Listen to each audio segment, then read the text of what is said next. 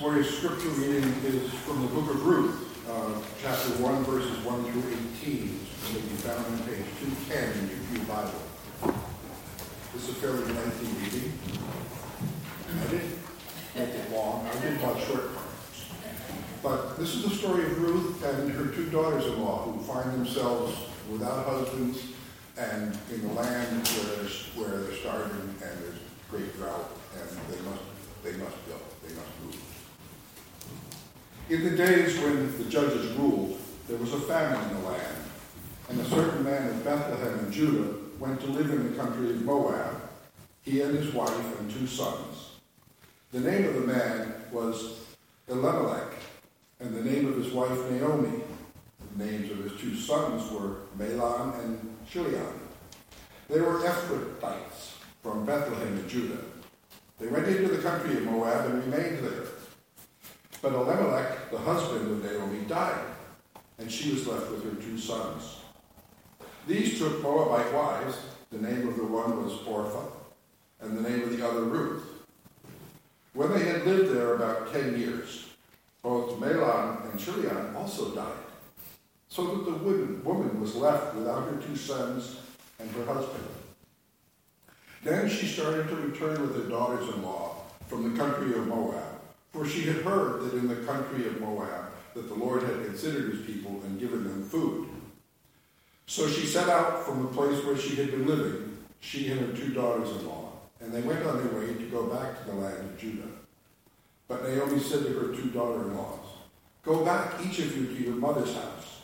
May the Lord deal kindly with you as you have dealt with the dead and with me. The Lord grant that you may find security, each of you, in the house of your husband. Then she kissed them, and they wept aloud. They said to her, No, we will return with you to your people. But Naomi said, Turn back, my daughters. Why will you go with me? Do I still have sons in my womb that you may that they, they may become your husbands? Turn back, my daughters. Go your way, for I am too old to have a husband. Even if I thought there was hope for me, even if I should have a husband tonight and bear sons, would you then wait until they were grown? Would you then refrain from marrying? No, my daughters, it has been far more bitter for me than for you, because the hand of the Lord has turned against me. Then they wept aloud again. Orpah kissed her mother-in-law, but Ruth clung to her. So she said, See, your sister-in-law has gone back to her people and to her gods Return after your sister-in-law. But Ruth said, Do not press me to leave you or to turn back from following you. Where you go, I will go. Where you lodge, I will lodge. Your people shall be my people, and your God my God. Where you die, I will die. There I will be buried. May the Lord do thus and so to me, and more as well, if even death parts me from you. When Naomi saw that she was determined to go with her, she said no more to her. May the Lord bless these words you understand. Amen.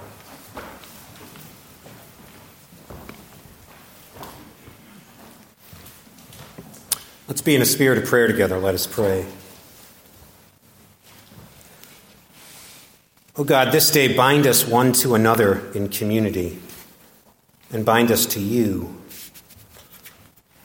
Inspire us to go deeper in our relationships here and in the world and to be faithful, to be faithful to you and to the values that you teach us to live in our lives. Amen. And from that text that Peter just shared, do not press me to leave you or to turn back from following you. Where you go, I will go. Where you lodge, I will lodge. Your people shall be my people, and your God, my God. Where you die, I will die. 103 years old. 103 years old. Now, I have to apologize in advance that many of you have heard me brag before about my late grandfather, Armin Balduke, who died at the age of 103 a year ago, last June. I would often ask Grandpa what the secret was to his longevity, making it to a point in life that less than 1% of all humans achieve. Was it the fact that he lived in moderation and moderately? One egg every morning for breakfast, one Manhattan cocktail every day after dinner, a daily walk to the mailbox, a daily ride on his bicycle until he was 83. But I think I know the real reason that he lived so long and thrived, that he loved life right up until his last moment on the earth. It was love. Love. Being a part of a web of loving relationships and loving communities. When asked what he was most grateful to God for, Grandpa always said his family and his faith. His family, two wives, both of whom he outlived, four children, 17 grandchildren, 29 great grandchildren, and one great great grandchild. And faith. Church was a part of his life, all of his life. And as our patriarch, he introduced all of us to faith and to church. Friends, we all really need just one thing more than anything else in this life more than money, more than stuff, more than accolades, more than achievements, more than power. It is to know and to trust that at least one other person in this world cares about us, remembers us, connects to us, helps us, loves us, sees us in families, in neighborhoods, in churches on a team, at work, in a nation. As friends and fellow citizens, as children of God, all bound by our God to each other in mutual responsibility and mutual care, and by love, or at least the hope and the dream of mutual love in community, where two or more are gathered in a place. And yes, like our pilgrim church. I know that might seem obvious.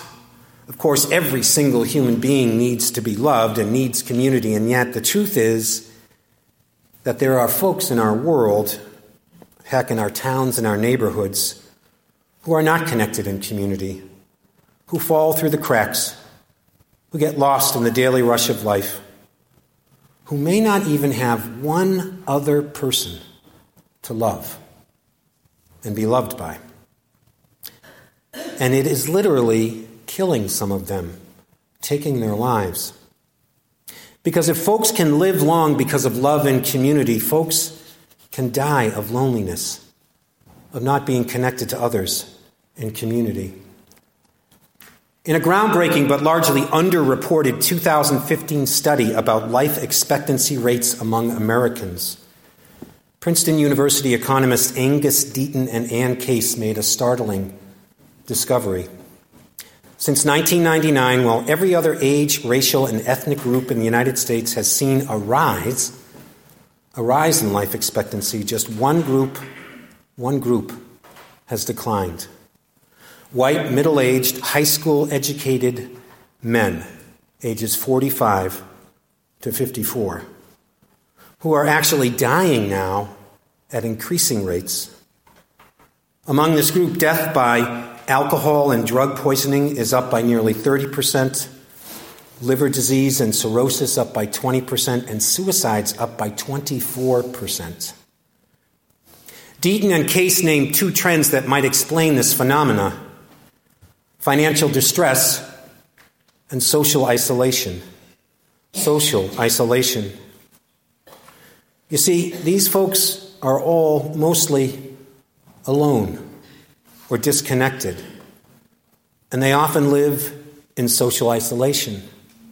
So, wages for this group have dropped by 19%, and the manufacturing jobs that they once did are all going or gone. And so they are in a crisis because they cannot find work to provide for their families, and they get sick, but they have little or no health insurance.